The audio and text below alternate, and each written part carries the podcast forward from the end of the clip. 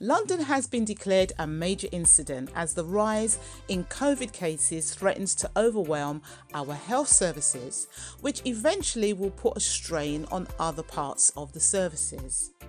Prior to churches having to physically close down, some of them were also at major incident levels, truth be told, struggling to meet all the demands made upon it.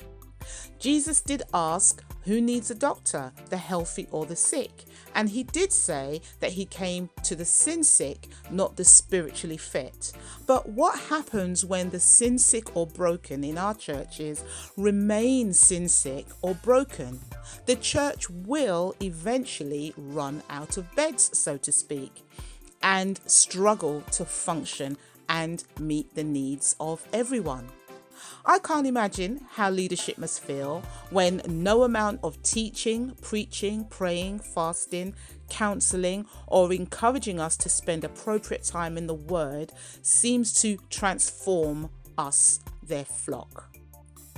This can be for a number of reasons, most of them deep rooted, but sadly, the truth is, some of us have developed spiritual bed sores. We've been in those beds for far too long. After a while, normally patients would get fed up with the length of time they've been in those sick beds. And I know that it takes the time of the and the wisdom of the consultants, the doctors and the nurses to help get us well and on our way. Or in the church's case, pastors, elders, deacons, and our own church brothers and sisters. But it also takes willingness from the patient and on the patient's part to complete the picture of healing and restoration. Even during this time, we're hearing wonderful testimonies of people coming to Christ and wanting to be baptized and start their walk, but we may need to free up some bed spaces to help leadership to be able to attend to those new believers. God wants to see us all get up and walk in wholeness, nothing broken.